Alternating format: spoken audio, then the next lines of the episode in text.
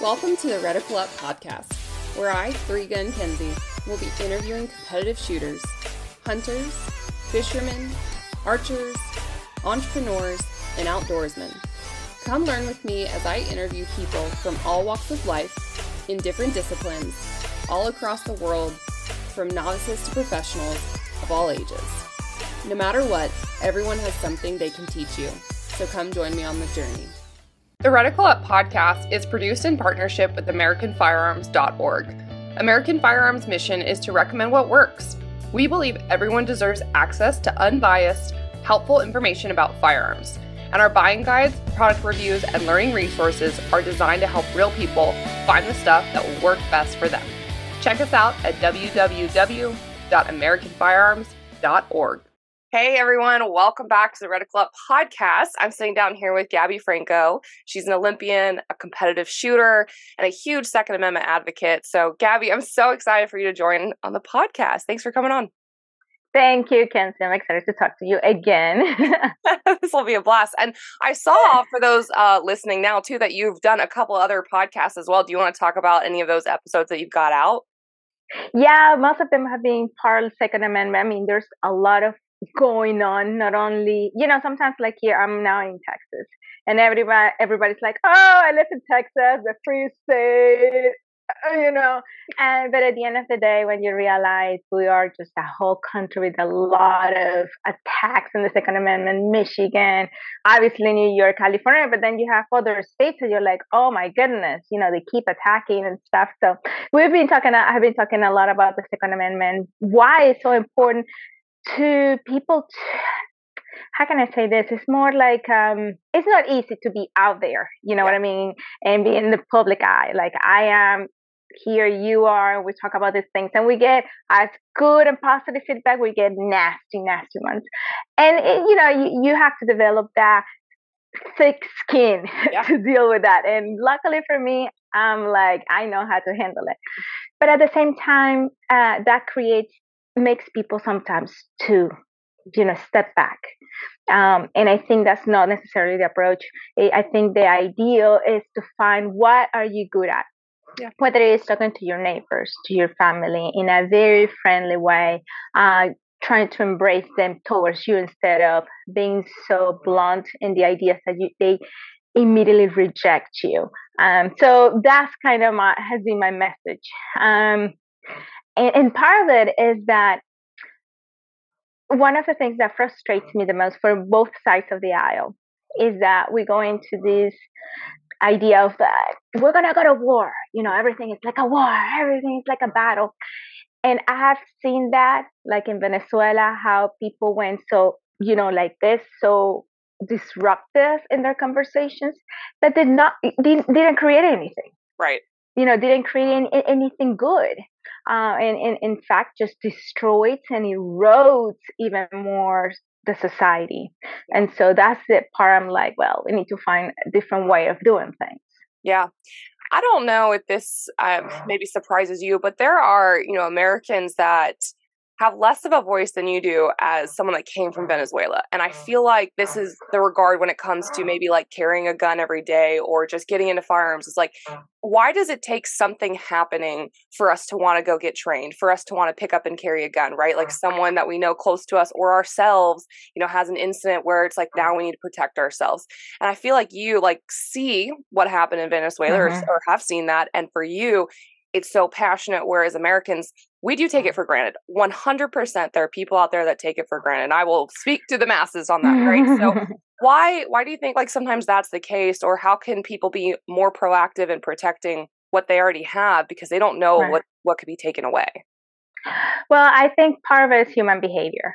Okay, how many how often our parents say, "Don't do this because this happened to me," mm-hmm. and you shouldn't follow that path. And what the kids do, and not even even kids, even adults. Okay, even as adults, we go through that path, and then when it happened to us, we're like, "Oh, you were right, right." Mm-hmm. So I think it's part partly human behavior. Um, Venezuelans were the same way. That's why the reason we, we you know Venezuela is the way it is is because many people didn't listen to P- Cubans like I have Cuban friends who warned a lot of people in the at the gun range, and people were so dismissive. Like Cuba is an island. It's just a tiny thing, Venezuela, with the largest oil reserve in the world. We that something like that would never happen to us. Now, magnify that to the United States, right? They say, "Oh, Venezuela, oh, please, that little country that's nothing compared to us." And and and the problem is that people think that we're comparing, but there's no comparison absolutely in anything. Going back to the previous analogy with your parents, their experience or in your experience will never be exactly the same, but there are enough similarities mm-hmm. that you would say, I wish I would I would have listened to my parents. I wish I would have listened to this person. So the same thing happens here. The problem is that people think is think as a equal to equal thing, and no, it's just when you see the signs, right? You say it's very close, very similar. So one have to be um, aware of. And you know, like I'm saying, it's just how many things you are not paying attention right. because it's not really close. It doesn't, you know, hit you close, doesn't hit close to you. And most of the time we dismiss that, that kind of uh, activities or behaviors until you find yourself in that conundrum, it, which is, do I, let's say I don't like guns, but my neighborhood is getting full of crime. What, what do I do? Right. Now do I have to, now I, I know I have to write. I learned because there are many people don't even know what is truly the Second Amendment. And I think that's part of one of the part of the problem is lack of education on that aspect. Yeah. Oh yeah, for sure. You know, and I know you've spoken to, mm-hmm. to, the public before as well you know where are some of these places like if someone feels strongly and wants to speak up you know we, have talked on this podcast before in the past about emailing your representatives. You know, I know social okay. media is probably a hit or miss on on putting anything yeah. on social media. That's just it doesn't move the needle, right? But what are some more impactful ways that people maybe can get involved, or some organizations that are doing that work? Well, definitely supporting organizations that you know that it has to be something organization that you see there's their throat trustworthy, mm-hmm. uh, they are reputable, and that you can support them. But also comes in the house, and I'm, I'm gonna say house as your home, but in your your community. So to give you an example, I gave a speech in Michigan, and after my speech, a lady came up to me and she come up and said, "Gabby, I need your help." I'm like, "Sure, how can I help you?" And she's like, "I have this lady. She is uh, the like the chapter leader or something of Moms Demand Action. For those of for those of you listening or watching, Moms Demand Action are very huge advocates for gun control and all these ideas. And so she was telling me, I need her to understand. I need, I want her to understand. I don't get to uh, make her see my point of view. And she's, you know, talking to me and how she can make this woman come to our side.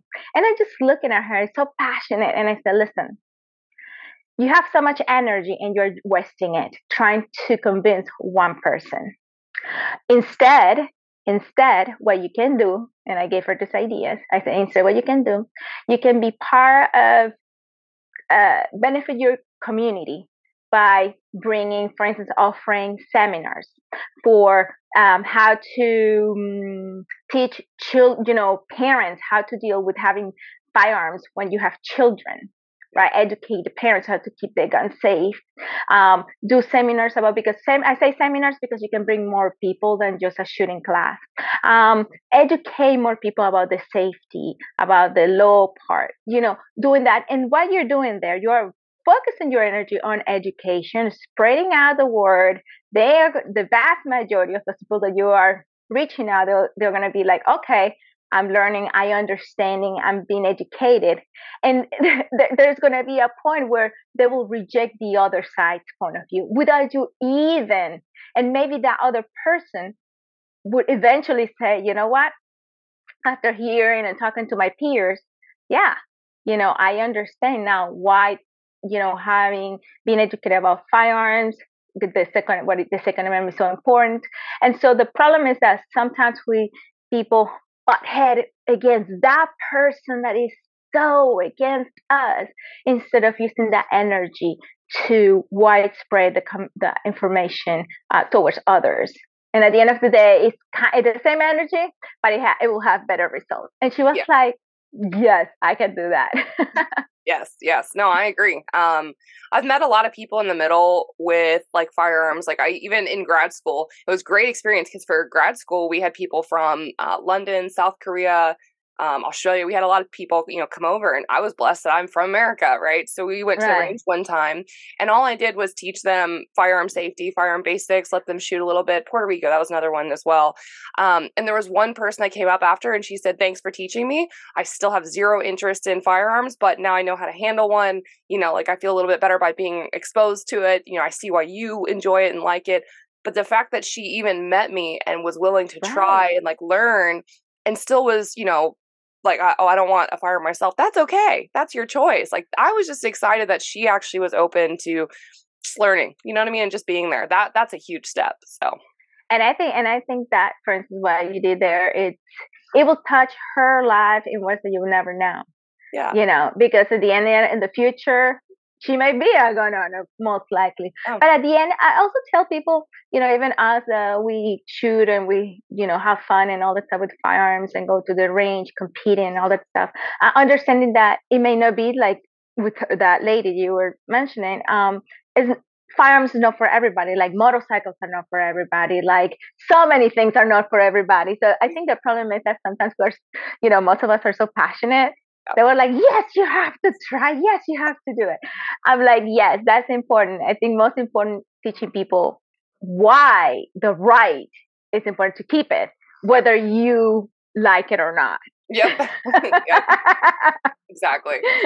So I, I mean, I love that um, all of that passion comes across, and I'm glad that you're a voice, a very strong voice in the 2A community. I hope more people can get involved. I think it's really important. I think too, just female perspective of all of this because I do teach a lot of women and it is a great equalizer tool. You know, having a firearm, I just feel that much more safe, even though I never really feel safe, right? right. Like have a tool that at least like if some huge dude comes at me or female, you never know. Like these people that are that are out there or even animals. So there's there's a lot of reasons to carry a gun that we could go into, but just knowing that you have this this equalizer right. tool with you is really important and I want to say something. You know, you know me in person. I'm very real. I mean, I will say my flaws as much as I will talk about my successes and my my strengths. But um, they're important for people. Like when I started talking about that, it's it's difficult to sometimes to be in that in this position, uh, speaking out. And I recognize there are people who do a lot more than I do. I also recognize, for instance, there are certain things that I'm still hesitant on doing, like testifying. I still, it shakes every part of my body when they tell me, okay, Gabby, we're considering you for testifying. And I still don't think I'm ready. And I think it's okay. Meaning, what, what I want to convey everybody who's watching and listening is that it's okay if you don't feel ready to do something speaking out in front of people or you know doing something that's completely out of your comfort zone but don't just keep your mouth sh- completely shut and don't express yourself. There are different ways that we can do it, whether writing letters to senators, writing uh, to the um, city, you know, councils or whatever. Um, so there are different ways that we can participate. You just have to find yours, and I think that's the, that's very important. Also, no, you know what I mean? Yep, absolutely. Yep. My my world is definitely not that speaking up as much as educating. I love educating. That's like my lane. So, you know, putting on my Perfect. women's event, yeah, it's like I just want people to come out and shoot and be confident and not forceful, but I do try to get everyone to uh, shoot a shotgun and get I'm yeah. like, like it's possible to, to handle these guns. They're so fun. And and that's the other thing I want to go into is the fun aspect of it too, is that it's okay, you know, to say firearms are fun to shoot, right? Like, yes, they right. are very powerful, but what we do on the weekends, people look at and are like, holy cow, I can never do that. But we all started somewhere. Oh, um, oh, yeah. so I want to take you back to what was your very first shooting competition? Do you remember that? Oh my God, I don't. I probably don't. Um, I mean, blocked it from your memory. Hey, we're talking pl- 20 plus years ago, okay? so it's a long, long, long time ago. Uh, but I do remember, oh my, yeah, yeah. Now you put him in a hot spot here because I don't. but um, you know, I do. I do remember though uh, the the first competition who that was very um not meaningful, but that changed literally my life.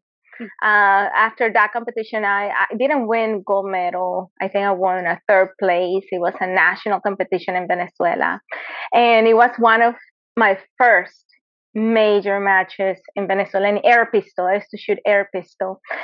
And happened to be that was they were selecting the national team. And so I got uh, third place and the Venezuelan Shooting Federation was hesitant on keeping me because I was 16, I was very young, and it was to go to uh, the Bolivarian Games in Peru in 1997. Cool. and yes, and so um, it was very interesting because everybody, you know, who supported me, the the president of the of the Shooting Association in my city, my parents, my coach, and everybody were so supportive. Like, no, you have to take her. You have to take her. In, in mind, I was just a girl. I've never traveled in airplane. It was going to be my first, you know, uh, trip in an airplane. I mean, going overseas. Um, and at that moment, I just realized, wow, this is awesome. And I want to tell you why it was awesome because when I turned 15, uh, you know, most in 15, in South America, we have the, the quinceañeras, right? Yes. And so my parents asked me, "Do you do you want us to send you into a tour to Disney World, or you want your 15th uh, birthday party? You know, like the bumps and the big party?" And uh, and even my coach remembers this when I told my parents, I said, "No, I want my 15th my quinceañera party because I will travel with shooting. I will eventually travel with shooting.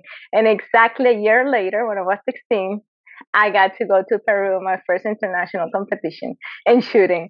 So yes, it was, it was, I said that was very memorable for me because it was like, okay, I said it and it happened.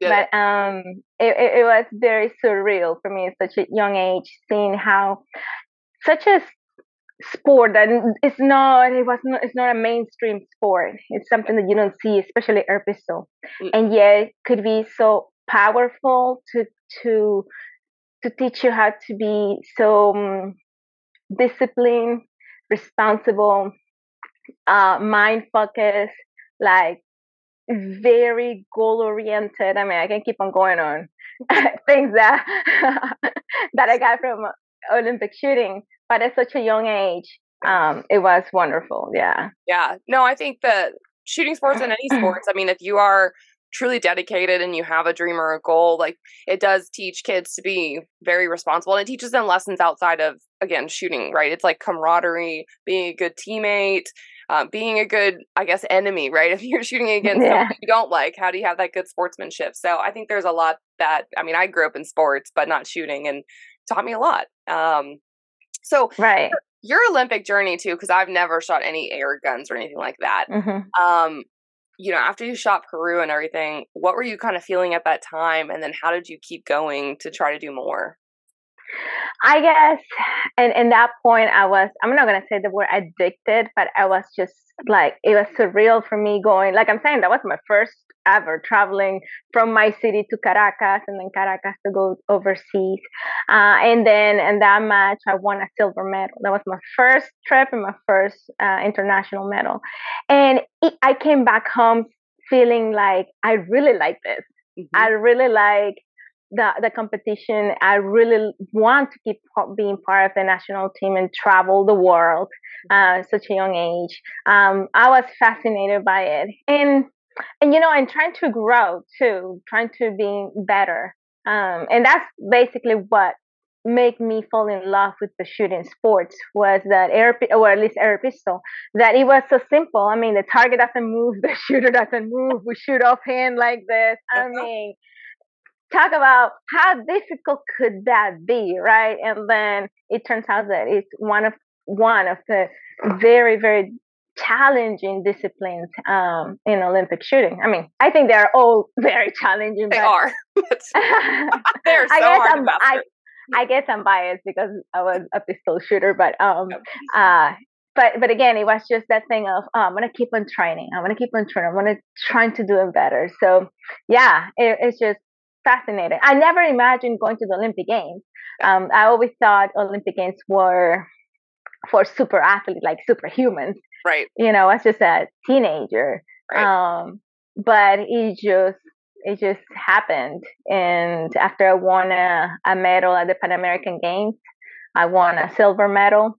And and the funny thing is that that time, I you know that Peru competition, I got silver medal. I got silver medal medal at the South American Games, silver medal at the Central American Games, and then I won again that silver medal at the Pan American Games. And when that got that medal at the Pan American Games, that was Canada 1999. I was so kind of disappointed. I'm like, wow, when is that goal gonna come? You know, there's a point when you don't see sometimes the good because you're so focused on something else and you're like this, right? And then after, you know, I knew I got the second place, my coach, everybody was like, You did it, you did it. I'm like, Yeah, I know. Silver again. And they, they were like, Gabby, no. Gold and silver are plaza to go to the Olympic Games. That's awesome. That's when I learned that emotions are subjective and you can switch from being super sad to super happy in fractions of a second. literally, literally. I went from frustrated to I wanted to eat the whole world. Like I was in cloud nine. That's amazing. I mean, that's incredible. Yeah. So everyone's celebrating, and you're like, "Oh, I should be happy." Yeah, right, right but you qualified. So, you know, qualification yeah. after that, um, did you turn up your like training or anything or like freak out or like when did it finally hit you that you were going to the Olympics? When I was at the Olympics. It's not it's yes. It's not like uh how can I say this? It's not like I didn't believe it. It's just unfortunately like many things in life, politics takes place in, in sports too, as you as you may know, uh, politics.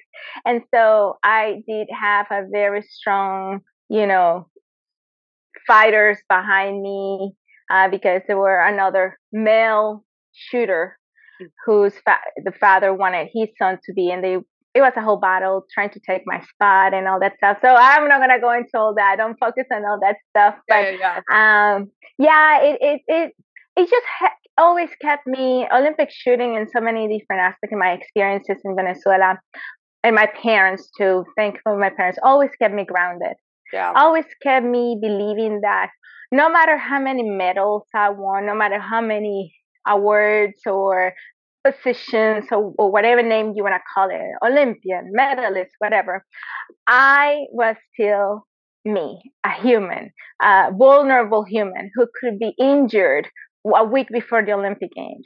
Um, so I'm, I was making me uh, humble enough that you're not a superhuman, that you also you can fall, you can be sad, you can be frustrated, you can have depression, you can, but at the same time, you can be strong, you can be happy, you can be uh, positive. So, uh, always keeping the balance is what always kept me going. But keeping in mind that until I was there, yeah, I was I wasn't there. You know what I mean? Yep. Like anything could happen before before that. I think a lot of athletes go through that. Yeah, especially with like injury or just or travel or sickness or you don't oh. even know. Yeah, what could happen. Um, yes. That's really cool though. So you, you get there, uh, and how did that go? What was that experience like for people that are, you know, people listening to this podcast? They're probably never gonna go, right? Like, so what does that look like? It was surreal you know, just going there, having your credential, it was one of the best experiences ever. No matter where we went, then no matter who, which country or whatever uh, you were coming from. Uh, that was in Australia, Sydney, Australia. Wonderful country, beautiful city. Uh, everybody was like, I don't know, we were like superstars there. Everybody wanted to take pictures with us uh, whatever we wanted to go, we just had every entrance. They were like, yes, come in, show your credentials, you're an Olympian. So it was like living in a, it was like a constant party, but no party, obviously drinking, but I'm talking yeah. about a celebration, I should celebration. say. It was yeah. a constant celebration from the moment I arrived to the moment I left, somewhat because I didn't win. I didn't win but um it was definitely um, something I, I still remember, cherish. I mean, the, the, the, the spirit even at the villa, inside the villa, the Olympic Games, all the athletes, it was just like, it was almost like we are just a smoosh of people who were trying to do the greatest thing in the world and we're just celebrating that. Yeah. So I really like that. I was super nervous, like shaking nervous. Uh, but I did enjoy my experience for sure. Um, that's awesome. I think the the camaraderie too. You like you said, those athletes um, would be cool to experience. And like, did you keep in touch with any of those people that competed with you?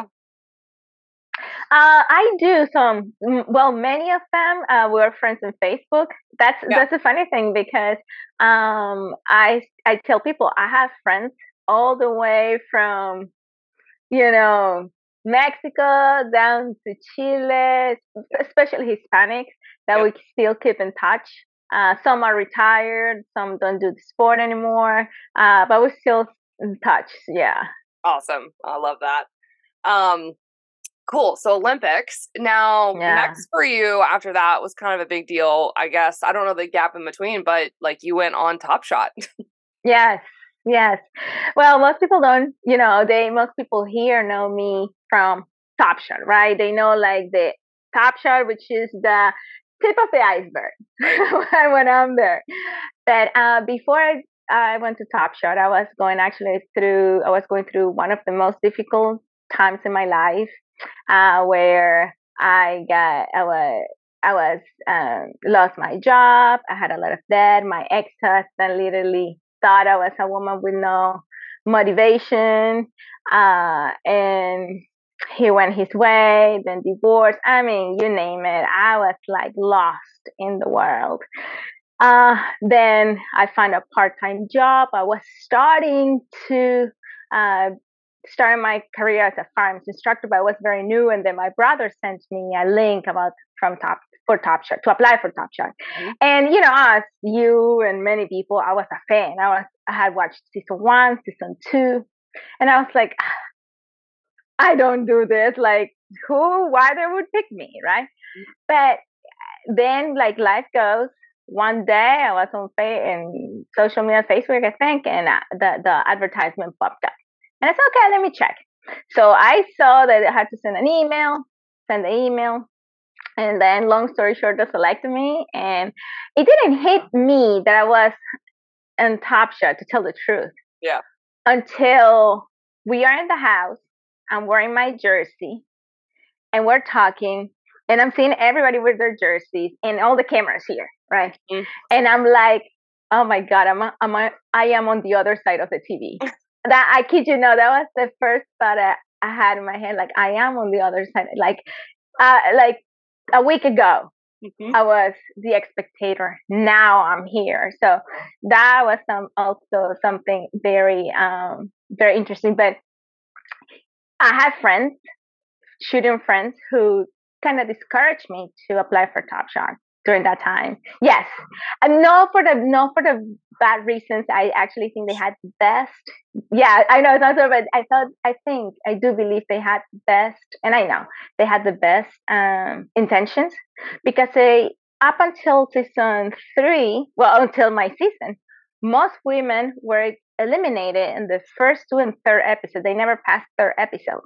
And so they were saying, Gabby, you're starting as a firearms instructor. If you get kicked out, people may think that you're not a good shooter. Da, da, da, da. You're gonna bring your your your you know you're starting to starts, rebuild, yeah. right? Because I was kind of rebuilding my my life.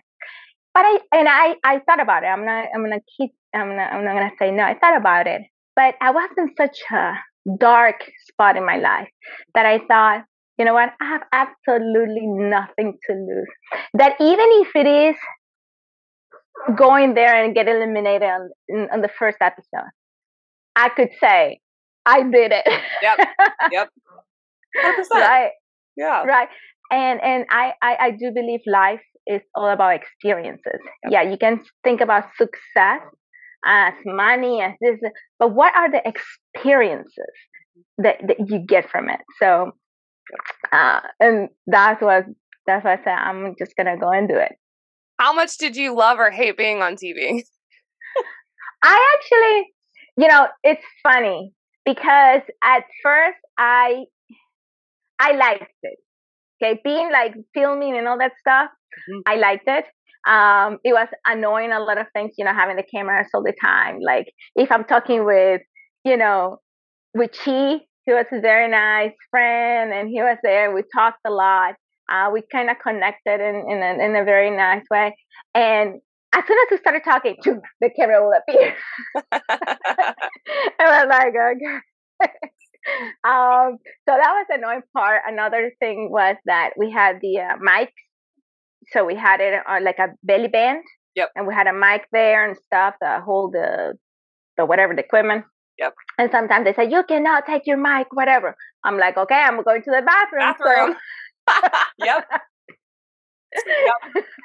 It's a different uh, world being on a film set. Like I've been through that. I don't think I enjoy TV at all because it wasn't it didn't come off the way that it happened, right? Like that's I'm yeah. sure similar experiences. Um so for me Is like it? the authenticity was kind of gone.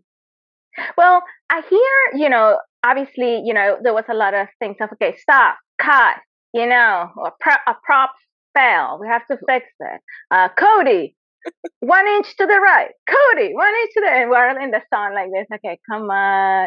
Uh, I mean, there was a huge production. I can tell you there were probably 67, 70 people. Oh yeah. At the time on set. Um, but I did, I did have a good time. Actually, I learned a lot.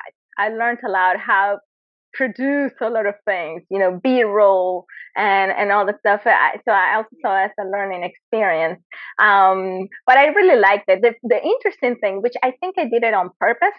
So if you see, if you go to Top Shot, the I don't know, I don't know, I don't know if it's still on, but if you see the um, Facebook page of Top Shot and you see our season and the contestants, all the contestants on season four, the first pictures that they released, what they call the, the hero pictures. Well, this is another story, but uh, everybody has guns but me. So, you know, me being Venezuelan, so fluffy and stuff. When we were when we are doing the first uh, the first day of the show, it was just the you know intros, pictures before we even got to the meat of things, yeah. right? And so they said, okay, tomorrow we're gonna do the video and filming. So guess what? What did I do? He, he you know, earrings, wedge, girly shirt, pretty it out. Yep. And when I get there, everybody's tactical, yep. tactical, the tactical pants. And I'm thinking, oh my God, these people are thinking that I don't know how to do this thing. I just came here to just show up and so the funniest thing is that when we go to the hero shot, it's in the middle of nowhere. We yeah. grab them, and I'm just walking with my wedge, like, do not fall. and so, and so when they release the pictures, everybody looks so cool and tactical and so serious, and I'm like, with my my nice outfit. You mm-hmm. can imagine the comments I got. I'm sure. She's gonna be the first one. I think they did it on purpose, like like that. I guess the underdog. I don't know. Yeah. But that was my first experience of having, like, I would say, hate. Yeah. You know, comments. Yeah. And I was very thankful that my parents were with me, and they were like, "You know what you did. Just relax. Wait until everything unfolds." Uh, but that's when I the thickness in my skin yeah, began girl. to develop. yes, I like I like the way you say that. That's for sure. oh, that's awesome. I can't imagine. Yeah, not eh, not I don't know, looking the part, I guess, or just like feeling so uncomfortable. You're like, nobody prepared me for this. Like, could have sent an email. Wear some tough shoes. Like, what are we doing? Right. I, I, they sent pictures, and obviously I'm full makeup, yeah. girly. and so I just could imagine that everyone's faces like, oh, here we go. Yep. You know, the, the, the, the girl that has to be here but doesn't know how to shoot or something. Uh-huh. But, uh, it was so funny. you proved him wrong. You proved him wrong. Because now you're pro level shooter. So uh, top, you know, Top Shot I think helped put a lot of people on the map. Like this was before right. social media suppressed people online You know, people Right. go and that the, the follow growth. I mean, just went through the roof, and I I'm Right. envious of that experience because I think that's really cool. I again hate television, but I think there is value, especially in the gun community. We'll never have a TV show like that on major Mm-mm. cable ever again. Right. Not happening. So that was a cool experience. Um, but then you, I mean, I know you've shot IDPA, USPSA. I'm sure Steel Challenge too. What other like shooting competitions have you gotten into? Well, now PRS. Oh God, I'm enjoying. fun? Yeah, I I really like it. Um, it was it was. I did my first match of three weeks ago. Mm-hmm. I got I put my primary arms optic. Uh, it's a PLX5. I think that's the name of the Okay. scope. I really like it. But you know, newbie remi- Remember, pistol shooter, no rifle shooter, right? I went out, zero my rifle. You know, you took the turret, fixed it, my zero, put it back on. I guess what didn't I do? I didn't lock in the turret correctly. I mean, tight enough. So when I went to the match and I started, you know, dialing in for the next stage, and then my turn went like loose. I'm like, and then click, click, click, click. And I'm like, how many click, click, click, clicks was that? and then, well, long story short, we couldn't zero the rifle because it was not, they uh, removed the 100 yard zero. So I Mm, couldn't do anything. The closest target was at like eight inch, 340 yards something. We couldn't get it in. I had no idea. And I was about to go. I was like, that's it. And, and you know, like, like all I needed was my little violin. because my husband had come with my little one. And I said, and my little one came to say, watch me God. and then and then the squ- the I spent so much time trying trying to zero my rifle that um the people in my squad keep on moving. They had to keep on moving, right? Yeah. So the squad behind us, there was one guy who said, um, his name is Matt, I think. Um, and very nice. I mean, super awesome squad. They, he said, you know what? I have a rifle in, in the car that needs to be shot. Do you want to shoot the rifle? I'm like, like really? Like Oh. really? and he gave me his rifle and it was a tw- i mean beautiful rifle Yeah. wonderful rifle but 27 pound rifle Yep. i Yeah, mean welcome to PRS. i was i was like what so um i was but i didn't obviously i i had three stages two that couldn't even shoot one stages that was zero because I had no my rifle had lost the zero, whatever, or I lost the zero, no, Yeah. rifle, I lost Yeah. the zero. Um, but I was very thankful for him to let me shoot the rifle because I didn't leave the match defeated. That even though I was shooting with someone else's rifle, learning on the go, learning the scope, the reticle, the rifle itself, I was able to shoot whatever I aimed. So I was like, okay, I can do this. So What about the ammunition though? Like what caliber and like did you have to use his ammo too? Yeah, he let me use ammo too. Well, I think he he made he made his calculation. He probably thought she's tiny. She probably cannot move the rifle that much. So she may not shoot that much.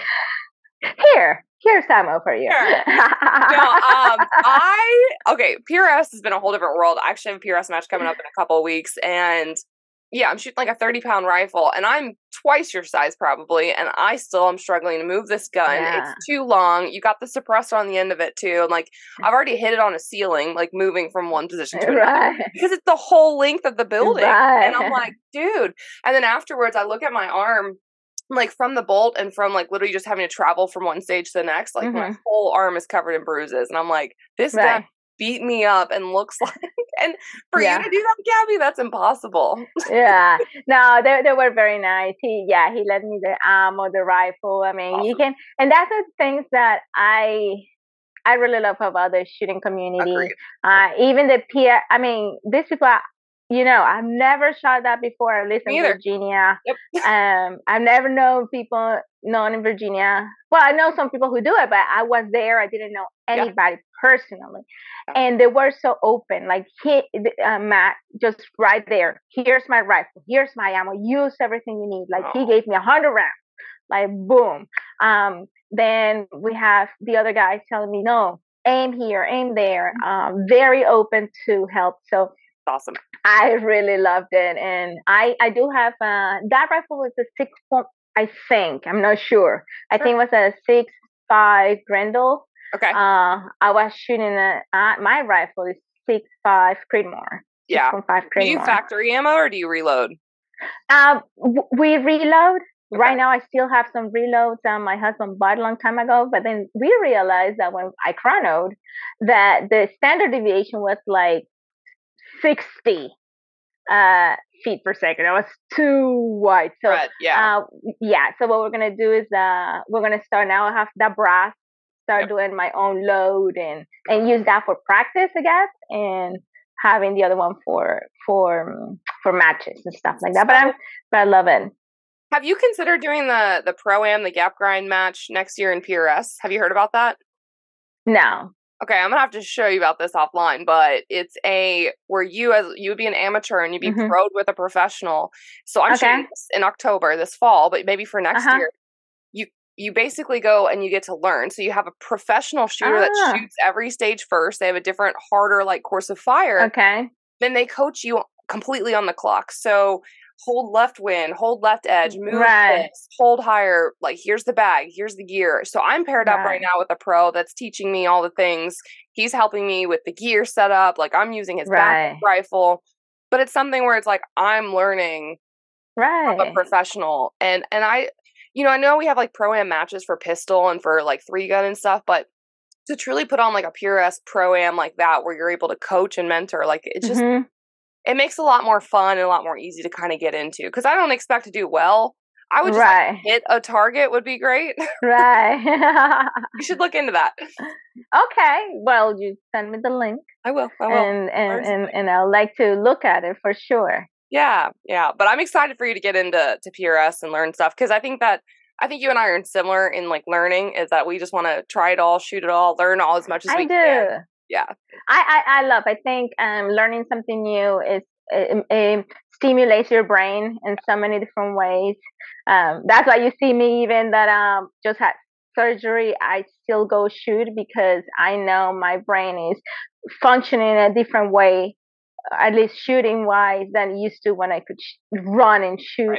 Um, but you know, we'll see. I, I, um, you know, I'm uh, my husband is active duty. Yep. He's in the army, and he just accepted a position that requires a lot of things. So my travel, uh, it's gonna be it, it's challenging. It's gonna be probably reduced tremendously.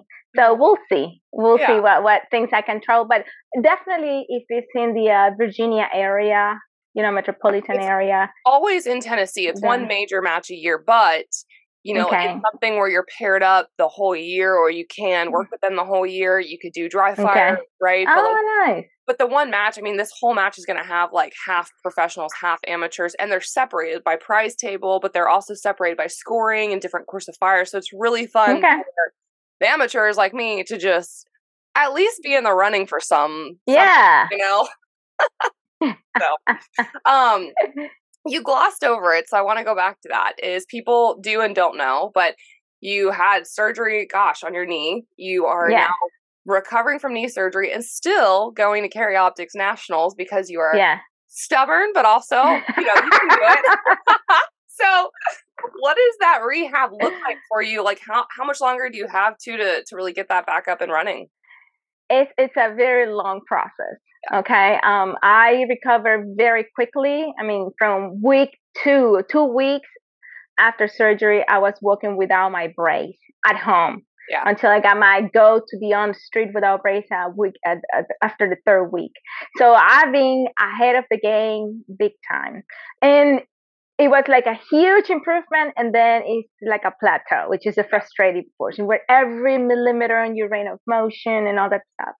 Um, but you know, I, I like what you say, stubborn, because many people when when I show my progress, everybody's I I can see them, um, literally, I can imagine them like, oh, what are you doing? don't go to the gym and injure yourself. But um, I don't, I don't, I, I have different way of thinking per se. I, you know, most people think on what could go wrong. I think on the possibilities. What can I do and go and do right? Okay. So, um, I have I found out that even this match, the few matches I have, had, very few, even area four, that holding your adrenaline is a lot harder than just let go and finish at the stage like I have a bunch of mikes, but I have fun. You know what I mean? it's harder to hold your adrenaline and control everything. Um, and I have learned through life. I mean, minded. I'm. I may look the way I look, but I, I have my mileage. I have learned through life that um, the things, the very things that we struggle with, the very things that we fear, the things that uh, are not the norm, are the things that we need to tackle and perfect. For instance, it's not almost like human behavior going into a battle knowing that you're gonna lose. Yeah. And be and be happy and and do your best, even though it is almost written that you're not gonna do that good. Yep. Okay. That is, is it, it, it tackles your ego it tackles you emo- emotionally. Uh, it's so many things. Seeing how people you see them striving, like in my case, right? I see everybody running the stage and all that stuff, and you know that you cannot go at their part. Their part, like I cannot do that right now. And to me, those are what I call my mental gym. It's my mental gym. Mm-hmm. Okay. We are used to often training our physical body, you know, you go to the gym to reinforce your biceps. Your, but what do we do to strengthening our mindset, our brain? Uh, and so basically what I'm doing is this, you know, I know I'm not, a, I'm not literally not allowed that. The doctor told me you are in a very vulnerable position because you feel so good mm-hmm. that you you can re-injure. Like right now, you uh, I was about to post a video where you can see me hopping and doing stuff, and you say, "Man, you can actually run." I'm like, in a controlled environment, yeah. I can do this. I can do this exercise. In a in a quick, sharp movement, it's it's, it's anyone's game. You know right. what I mean? I can keep my knee on control. I can lose it all. So my doctor said, no, don't do it. So um, this, to me, this process going to area four, going to nationals, if anything, is part of my recovery. I think we pay too much attention on the recovery on the piece of our body, like my recovery on my knee or my recovery on my calf. But what is that mental recovery that you can, what can you do to not only recover mentally, get strong mentally, but battle those emotions, battle those thoughts, and that's what makes you stronger. Yeah. And you know, just just you think about it. Oh no, I'm not gonna do it because A, because B. Especially something that you know that you're good at. Right. You know what I mean? Right. Something because, like you said, when we did PRS, you're like, ah, I'm nothing right. here. I have nothing to expect. It's easy. Like but it's something that you're good at. You've shot. Yeah, you want it. You worked hard for it, and now it's like, oh, and and and, and it has been it has been a, a battle especially i'm going to tell you why when last year's nationals you know I, that was my last year of college i graduated final class was in march graduated in may but my final class was in march and after nationals last year i was like doing matches going back to the hotel and studying writing papers yeah I, i've done that for four years you know right. who knows about my life as a shooter and student, Athena Lee. I we used to go when I lived in here in Texas. We used to go together to matches, mm-hmm. and I would wake up at 4 a.m. in the morning. We'll stay in the same hotel, and I will be doing papers because we had to be at the at the at the range at seven. Yeah. So I had to write my paper, da da da, and all that stuff. So uh, when I finished last year nationals, I was like, okay, this is this is great in the sense that you know having training but with everything in life. But then I thought, then March, when March comes, done with school, done with everything, I'm gonna go, you know, down, and this is gonna be a game, you know. And then a month later, I torn my ACL completely. Had a compl- and it's almost like my that dream shattered. Like, oh no. Yeah. And then comes March, surgery, and I knew I was not gonna come here. So imagine that thought of my goal was coming this year nationals, being like that strong athlete, that strong um, competitor, and I'm completely the opposite. Yep. Yep. And and and that struggle, that mental struggle, that thing of saying, no matter what, I'm still gonna go and battle with those emotions. I think that is what makes you a stronger, not athlete, because athlete is something we do, and that's a small portion of my life, but it makes you a strong person. Yeah. And so here I am, two days from now. I will, I will, I, I will keep tell the ROs, watch for my lightning speed. you should just wear the flash.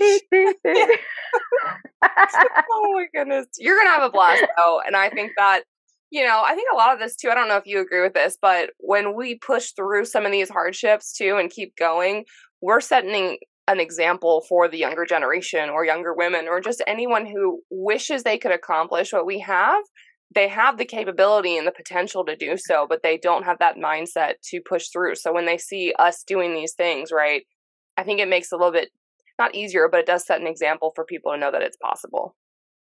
It is. It is. And I always tell people I mean, then sometimes they think, you know, because I'm a Olympian and, and and I'm a very strong-minded person, but it doesn't mean that I don't have I don't have my weaknesses. Yeah. I don't have my moments where I doubt myself. I go to these matches and and sometimes I'm like, oh, what am I doing here? You know what I mean? But at the same time, it's it's it's it's not that the constant mental battles don't exist. It's just you through this process, you learn. You learn how to say, yeah, that's fine. But I'm here and I keep on going. and so, like what you're saying, I think it's important that also know that yes, we set an example, but but also recognizing that we're still humans. Yeah. That we we also have our fears, we also have our concerns.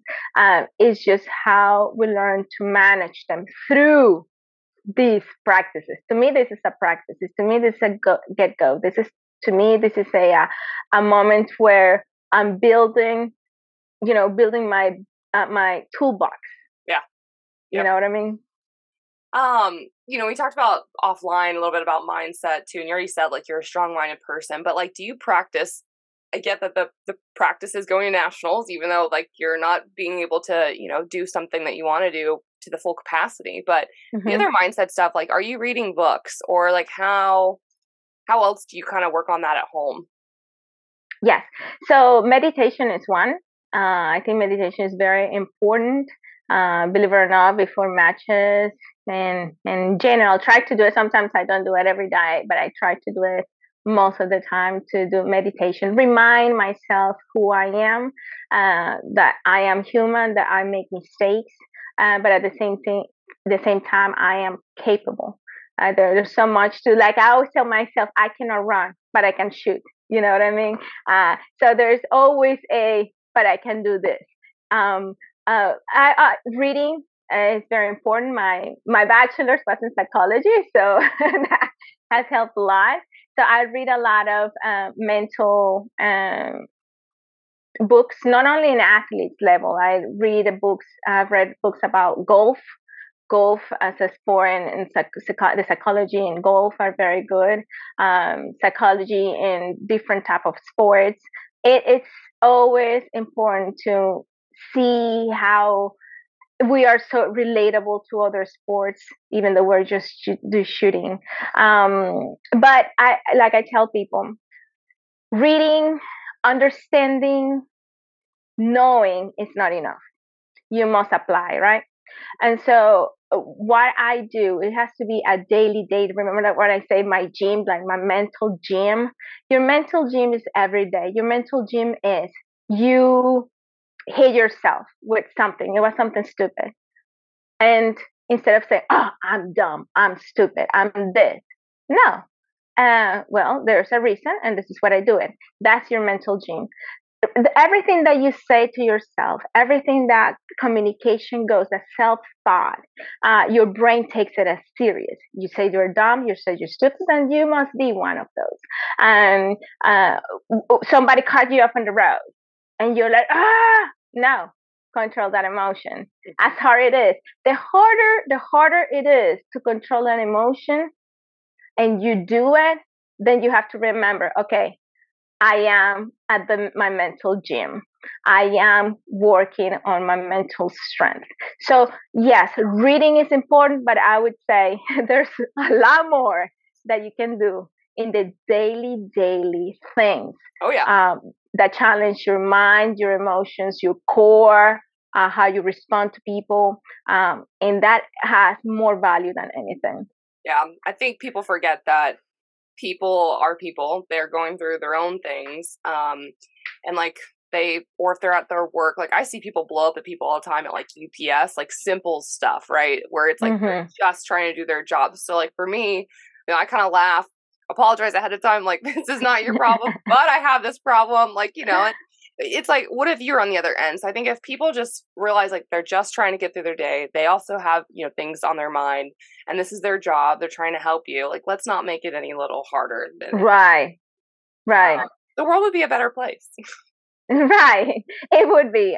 It would be i think it would be if we understand that our world we okay it would be better if we understand that what we see and perceive we see and perceive through our own lens yep. through our own world. Yep. You know, there are so many things that you, for instance, some, how your attitude to change when you see somebody that you don't like, right? And then you see their friends. Maybe their friends have nothing to do with that person, but just because that person is there, you may be more stiff, more short, more this and that, and the the other person missed that opportunity or to know who you really are.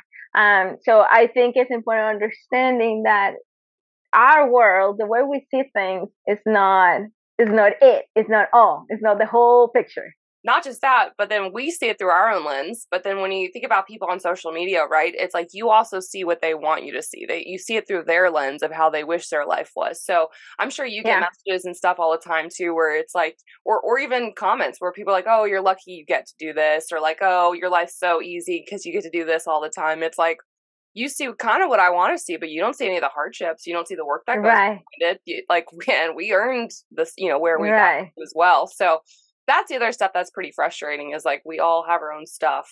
Don't think mm-hmm. that it's just one way just because that's how you see it. Well, I would say uh, what I would tell you is um it, it, it may be frustrated, but don't be frustrated. Yeah. Okay. I would I oh, you know sadly for that person is is a sure-minded person. You see what I mean? And and that's one of the things I've learned through going through years and years being on, up in the social media is that generally speaking, those people who come with those kind of thoughts, that kind of mentality, they are very short-minded individuals. Uh, the typical person who would say, who sees somebody who is a lawyer or have money and say, "Oh, you are rich and because you do this," but you think, okay, how many hours yep. in a wigging for how many years that person worked yep. to get to where they are? And so, to that point. More a lot more in themselves, like in the education side of stuff. I mean, it's like I, I mean, right. I, I know because I, I have a master's degree. I went through a ton of schooling to get there. I, I've been working for 10 years to get this tiny little tip of the iceberg, like you kind of mentioned before, right? Like it's just, it, it's interesting to me, but people are people.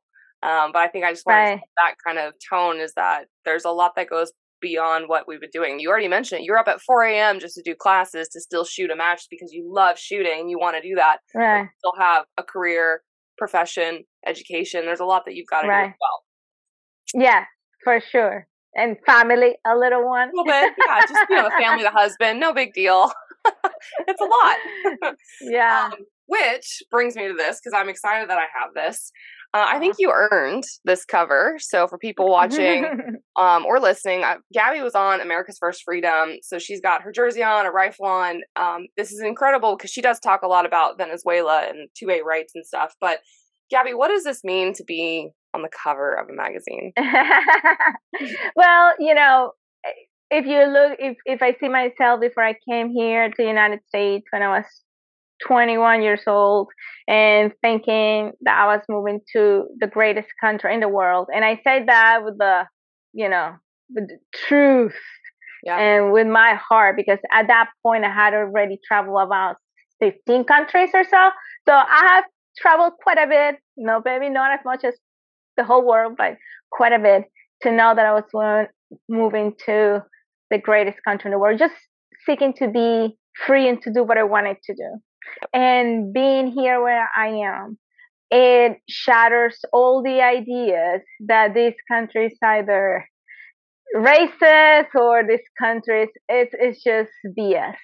Uh, here in the United States, it's a country where you can achieve, you can do whatever you want with hard work, with determination, with dream. Let me tell you something. When I became, when I decided to be a, when I was in that hard moment in my life before Top Shot, even before I applied to Top Shot, uh, like I told you, I had a part time, and then I was starting to become an firearms instructor. I always ask the question, "What do you want? Like, what do I want? What do I want?" And when I be- when I said, "Okay, I don't," because my whole life I was just a athlete, right? Mm-hmm. Even to that point, I I said myself, I don't know to do like work wise many things but I know how to shoot. I went to the Olympics. I think I can teach one or two things. and then I said, yeah, and then I said to myself, I want to be known as one of the best instructors in the country. And I can tell you this I didn't know how that was going to happen. Yep. I didn't know if that was going to happen, but I had that in my heart. And seeing that magazine is just a reflection to me. It's just a reflection of that truth the truth that this is a country of possibilities. Yeah. You know, um, and and and mind it, up till uh, right now, you can un- hopefully you can understand me. And I'm being eloquent. But four years ago, before I started college, you probably I couldn't be able to talk as fluent as I'm talking right now. And and so it's just a testament of what this the possibilities that they are in this country. And I'm so thankful for it. So, if anything, that's just a reflection of that truth. Yeah. Um, and so when I hear, and I, and I have to say that I'm in a sense blessed that I didn't grow up with those ideas, limiting ideas. Oh, you're a minority, then you are. I didn't grow up with that, you know. So I grew up like any other person. I can do whatever I want if I work, if I do A, if I do B, if I dedicate, if I have dedication. Yep. And that comes to here and I'm here. So yeah. That's amazing. And that's basically what I talk about in the magazine, even though I talk about the Second Amendment, but I also talk about the how easy it is for people to take for granted yeah. their freedom in ways that they most people almost like it doesn't touch me let's say like in texas like i said before. Oh we're in texas doesn't bother us. But at the end yeah how gun control creeps in because that's how it does. And i have i have a, a crazy theory okay? You can call it many things but i do believe and I, this is probably the third time i said in the podcast and i'm gonna keep repeating it.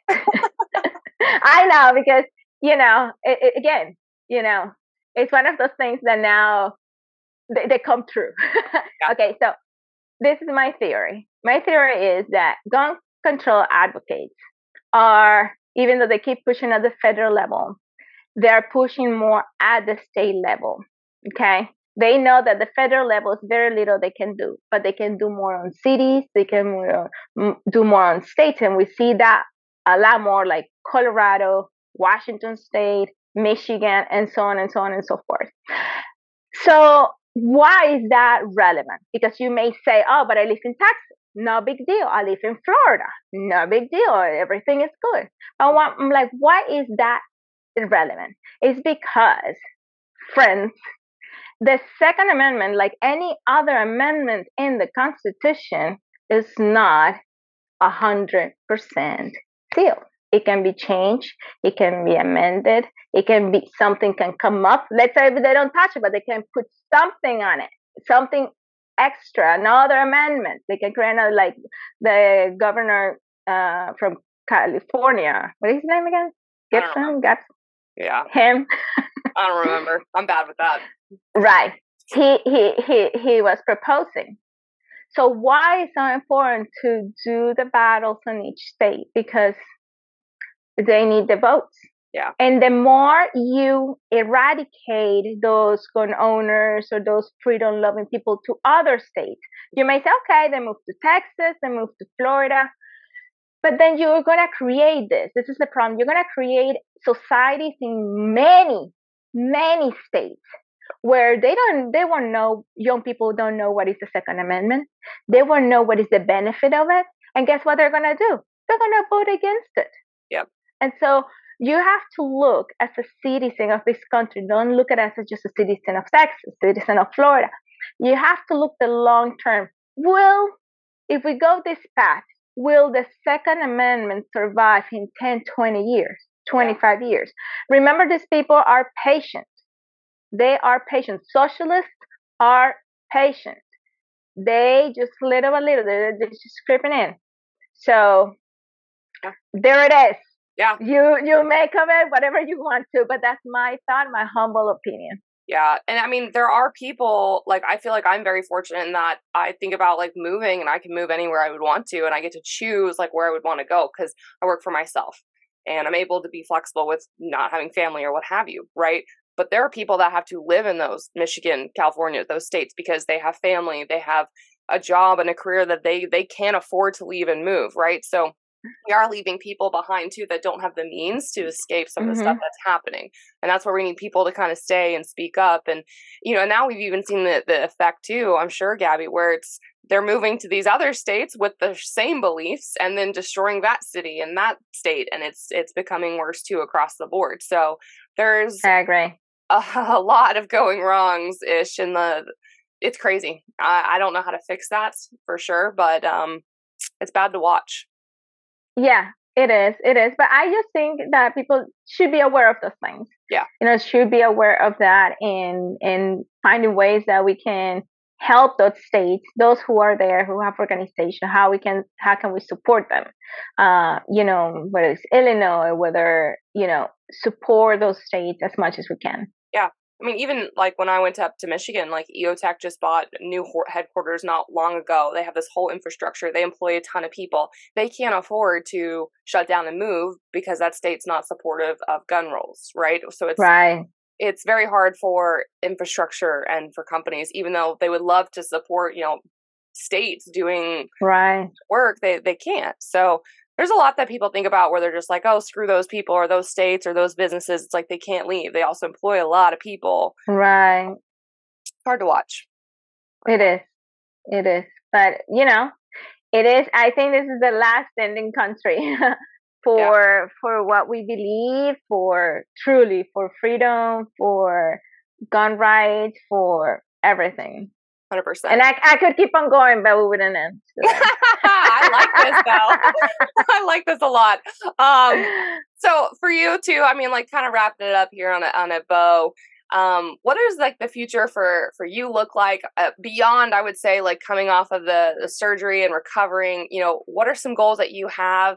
Whether it's a year, five years, or ten years from now, what does that look like? Well, there's many things in the bucket. Like I said earlier, my husband just uh, apply or was accepted in a new position, and that changes a lot of things. There's a lot of work on his hand, which means that you know, as a military spouse, a lot of sacrifices on my end too. So I'm like in, in this shaking moment that what can I do? Uh, but I always make it happen. so uh, one of my goals is like I have um, creating a company. I have the name and everything, which I'm not going to say until it's all built up.